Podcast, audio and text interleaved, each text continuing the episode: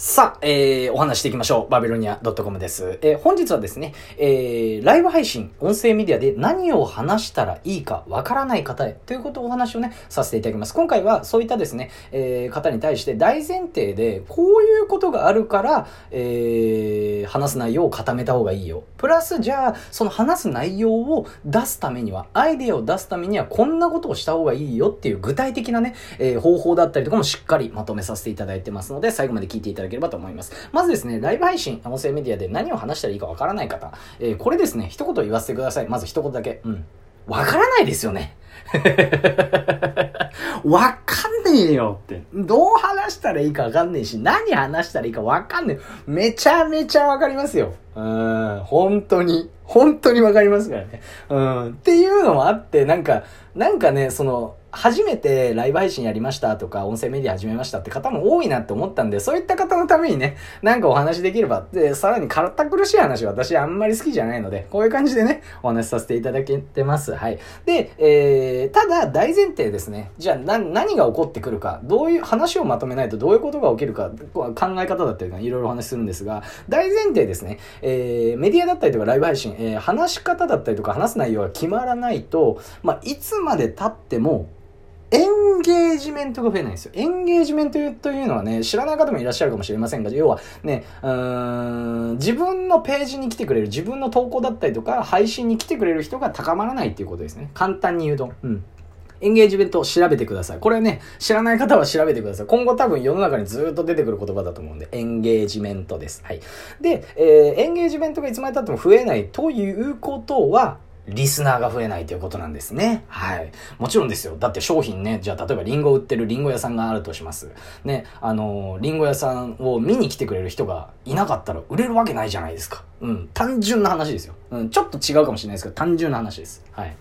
えー、で、なんでリスナーが増えないかというと、えー、まあ、なぜならばということなんですが、配信だったりとか、えー、投稿の質が高まらないからなんですよね。もちろんですよね、えー、そういった、えー、メディア配信で、えー、何を話したらいいかわからないっていうことだったのに、とりあえずやってみるって言ったら質、あんま良くないですよね。うん。単純な話をしてます。今、シンプルな話をしてるんで。はい。えー、高まらないので、だからこそ何を話すかっていうのはしっかり、えー、要は、どういう話をしたらいいかだったりとか、うん、そういうことをね、ねお話しさせていただきます。大前提ね、皆さん今頭入りましたでしょうか。まあよくですね、ここで、じゃあ質じゃなくて量、質より量、量より質っていうお話を出てくると思うんですよ。うん、配信頻度だったりとかね、投稿頻度っていうお話だったりとかね、よく出てくると思います。うん。頻度を高めた方がいいとかね、いろいろあるんです。これは別にそれを否定するわけではなくて、うん、そもそもなんで今、あの、質をね、高めるためにっていう話をしてるかっていうと、ここでいつもの小話なんですが、超有名 YouTuber のラファエルさんのお話です。これも面白いですよ。うん。ラファエルさんなんですけれども、ラファエルさんってどういう方か知ってます？皆さん、何をされてた方かって。うん。まあ、通信制の学校を卒業してから何かどっかで少し働いて自衛隊に入られて営業ですごい成績を残されてその営業の会社に入ってる時に YouTuber を並行してやってで、YouTuber で有名になったって方なんですけど。まあ今やね、もう投資家ですよね。経営者だったりいろいろされてる方なんですが、じゃあその YouTube を始めた時、1日目からの話をすると、ラワエルさんですね、実は1年半ほどチャンネルがもう全くダメだったそうです。全然伸びなかったそうなんですね。びっくりですよね。今からすると全然考えられないと思うんですけど。まあ、えー、まあそういうことだったんですけども、えー、頻度っていうものをね、多分こだわると思うじゃないですか。なんか最初はやっぱり投稿だったりとかいろいろってことだったんですけど、ラファエルさんは違いました。うん。質にこだわったそうなんですね。なんでかっていうと、えー、動画を見られたら流行る自信があったそうです。うん。